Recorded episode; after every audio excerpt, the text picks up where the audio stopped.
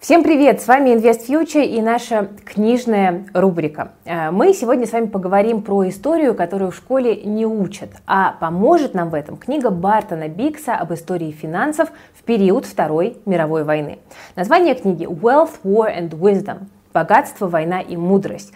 На русский язык почему-то это перевели как история инвестиционных стратегий. На мой взгляд, название не самое удачное. О чем книга? Фактически о двух вещах. О том, как вели себя фондовые рынки во время Второй мировой войны в первую очередь. И попутно автор подробно рассказывает о сути военных и политических событий тех времен. Описывает ключевых политических лидеров. Э, поэтому, прочитав книгу, вы, в принципе, как бы освежите свои знания по истории Второй мировой войны и узнаете точно много нового о ней. И вторая важная тема книги как сохранить капитал во времена нестабильности? Какие инструменты выбрать? Акции или облигации? Может быть, золотые слитки?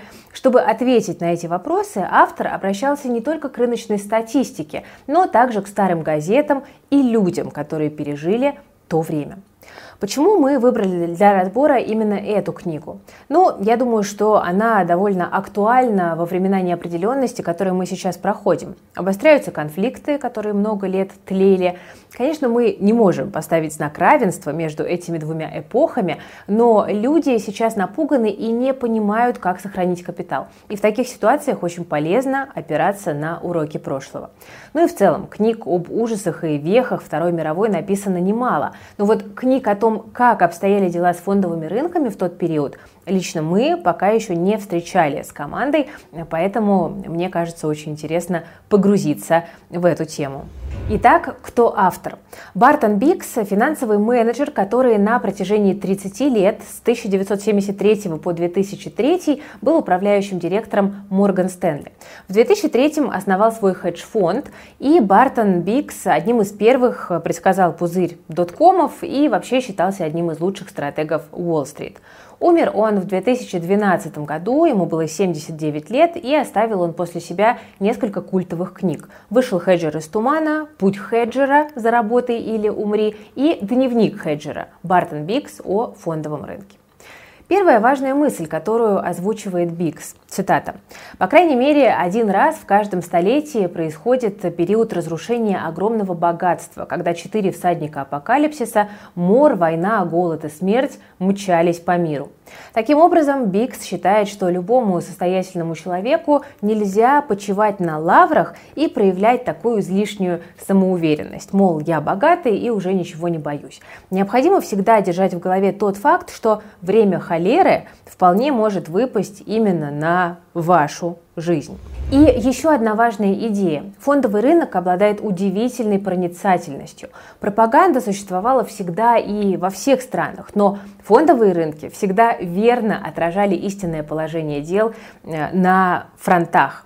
И рынки проявляли на самом деле удивительную прозорливость в определении поворотных моментов войны. Нам вот, сидя в уютных креслах, там, знаете, задним числом легко сказать, какие именно сражения были поворотными в войнах прошлого.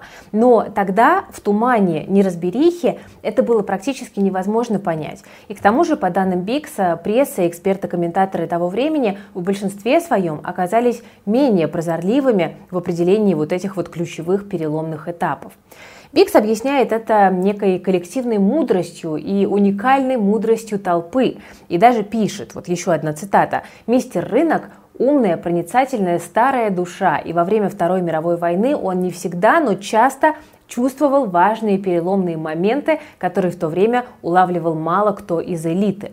Ну, иногда такое поведение рынков еще, знаете ли, называют инсайдерской торговлей. Бикс обнаружил, что британский фондовый рынок достиг рекордного для всех времен минимума летом 1940 года, прямо перед битвой за Британию. Обнаружил, что американский рынок навсегда развернулся в конце мая 1942 года во время эпической битвы за Мидуэй, и что немецкий немецкий рынок достиг своего пика на высшей отметке немецкого нападения на Россию как раз перед тем, как передовые немецкие патрули увидели шпили московских зданий в начале декабря 1941 года.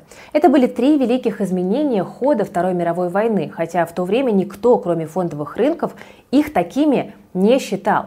И Бикс пишет, это подтверждало необычайную мудрость рыночных толп – Это приводит еще к одному важному моменту. Сегодня почти каждый инвестор является консерватором. Все знают об опасностях группового мышления и безумия толпы, но есть ли особая интуитивная мудрость в нескоординированных приливах и отливах толпы инвесторов? Я пришел к выводу, что такая мудрость есть. Мистер Рынок – умная, проницательная, старая душа, и во время Второй мировой войны он не всегда, но часто чувствовал важные переломные моменты, которые в то время улавливал мало кто из элиты. Примеры прозорливости рынков давайте рассмотрим и начнем с Великобритании. В 1940 году лондонский фондовый рынок скатился почти э, к тому уровню, что и во времена Великой депрессии. Но именно в 1940 он вдруг понял, что дно пройдено, а дальше только наверх. И перелом произошел летом 1940 года. Дюнкерк был уже пройден, но битва за Британию была все еще в самом разгаре. Новости с фронта приходили ужасные. Более того, на Западном фронте, как говорится, все было без перемен. Англия все еще сражалась с Германией в одиночку. Тем не менее, фондовый рынок как-то уловил, что переломный момент военных действий произошел. При этом не было никаких свидетельств того, что хоть кто-нибудь из влиятельных лиц этого времени эту уверенность разделял. Теперь про американский рынок. Переломным для него стал 42 год. Минимума акции достигли в конце весны 42-го, в самый разгар сражений в Коралловом море. Штаты вели там войну с Японией.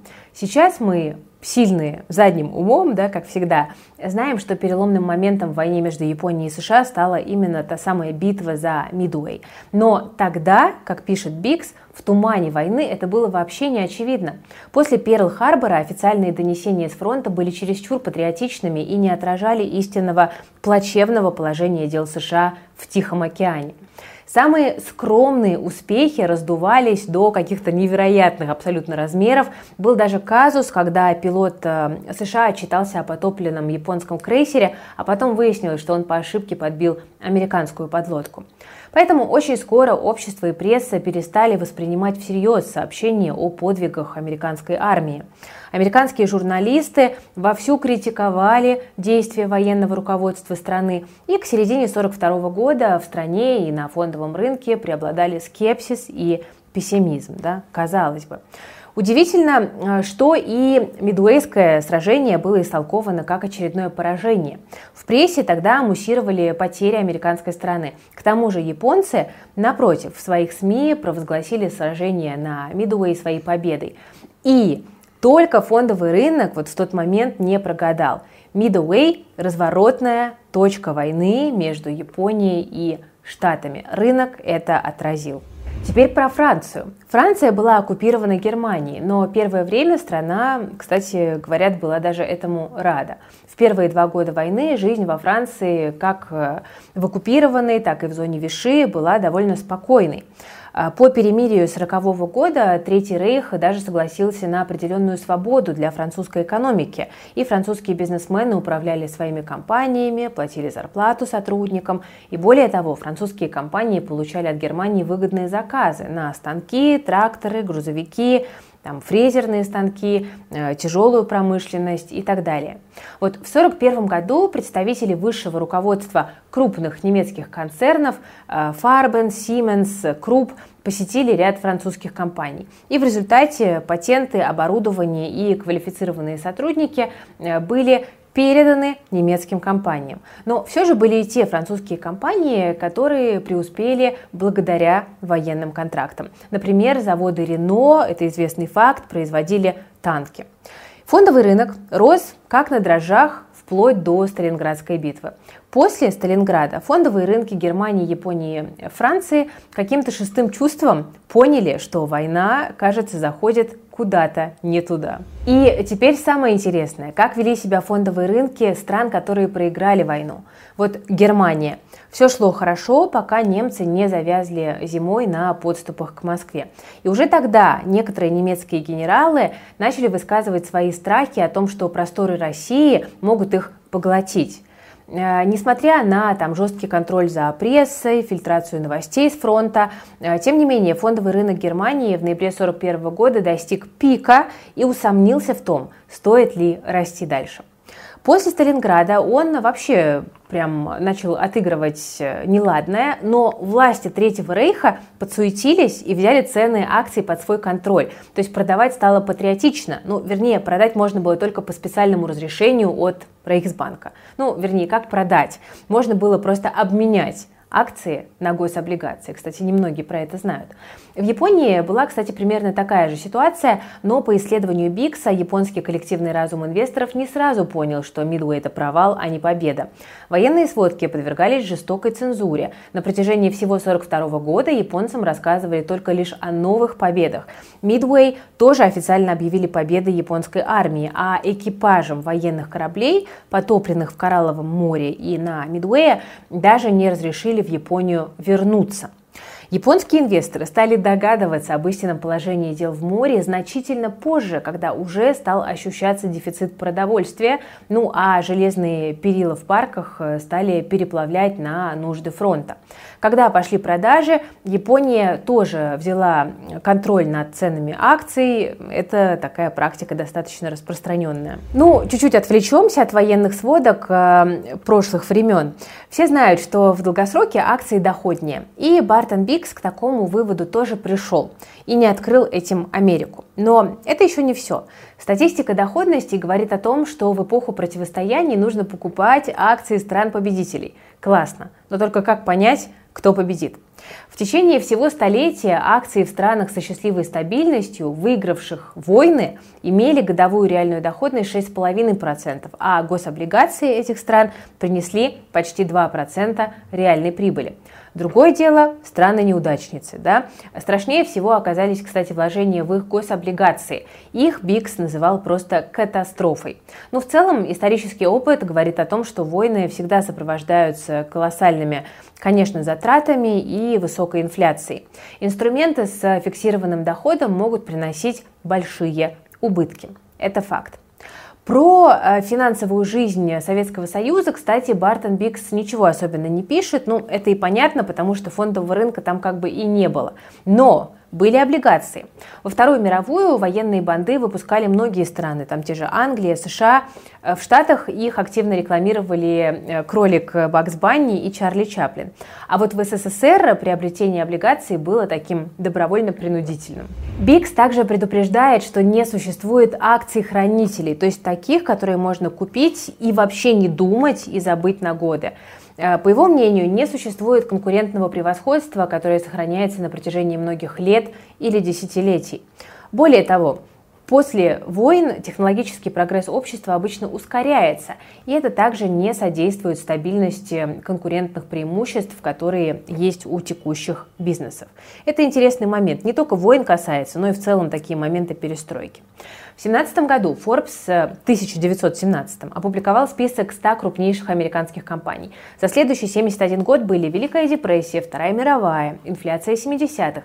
И когда в 1987-м Forbes пересмотрел этот список, 61 компания уже прекратила свое существование. Из оставшихся 21 компания продолжали работать, но уже не входили в первую сотню.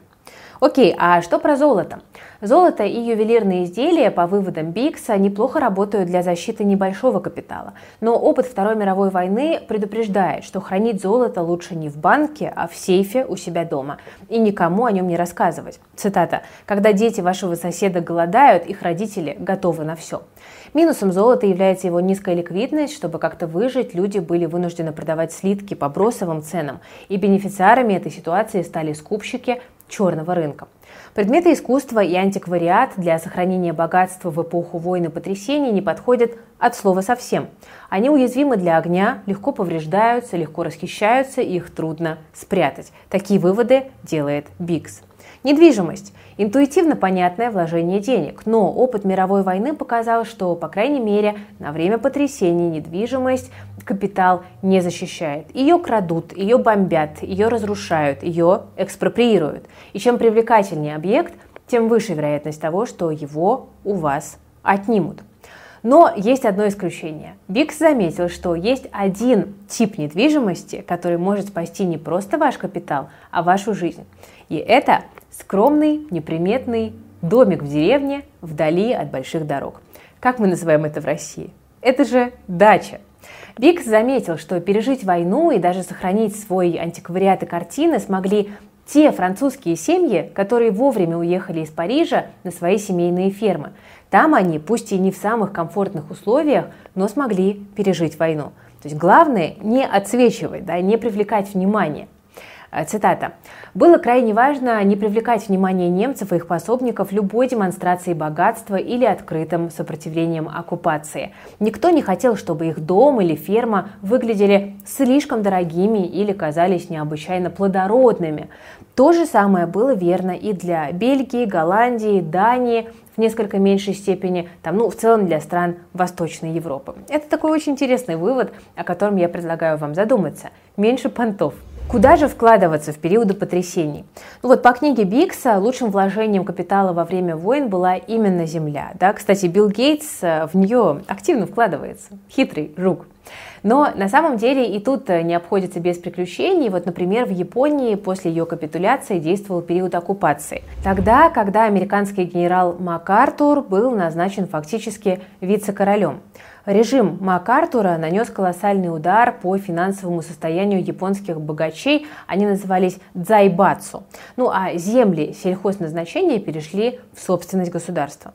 Еще Бартон Бикс приходит к извечному выводу – диверсификация, диверсификация и еще раз диверсификация. Человечество не придумало ничего лучше для сохранения богатства, чем распихать по разным котомочкам все, что у вас есть. Бикс пишет, если вы э, в стране являетесь частью процветающего меньшинства, религиозного или национального, вы всегда должны оглядываться через плечо. Не успокаивайтесь. Самодовольство – смертельный враг. А, вот э, что касается немецких э, евреев, многим из них э, деньги за пределами страны помогли спасти жизнь. Но и тут простых рецептов нет. Бартон Бикс изучил большое количество историй тех еврейских семей, которые в годы войны хранили свои деньги в швейцарских банках. Уже тогда Швейцария считалась тихой гаванью для сохранения капитала. И какой здесь можно сделать вывод? Что швейцарские банки вот в этот период для евреев оказались не так-то уж и хороши. Больше того, вообще отвратительно. На самом деле люди очень быстро забывают весь негатив, но зато, знаете, в нашей голове хорошо приживаются всякие рекламные слоганы о том, что швейцарские банки это надежно, а швейцарский, значит, сыр самый вкусный, а часы самые точные. На самом деле, вот тема про швейцарские банки во время войны, это вообще тема для отдельного ролика, это очень интересный разговор. Если вам интересно, напишите в комментариях, мы подготовим про это отдельный материал, потому что тут у нас ломают ломаются очень и очень многие устоявшиеся шаблоны. В общем, ставьте лайк под видео обязательно, если хотите, чтобы мы сделали такой разбор, и пишите в комментах. Меня саму эта тема очень интересует, так что я все равно, наверное, сделаю, но вы ставьте лайки. Все, на этом у меня, друзья, а, все на сегодня. А, у нас такой большой исторический экскурс был, мне кажется, достаточно познавательный. Еще раз, я ни в коем случае не ставлю знак равенства между эпохами, но мы смотрим именно на то, а, как вот рынки да, справлялись с максимально тяжелыми временами. Сейчас, конечно, они другие, но я думаю, что общие правила сохранения капитала продолжают работать примерно по той же логике. Спасибо за внимание. С вами была Кира Юхтенко и команда проекта Invest Future. Берегите себя, своих близких и свои деньги.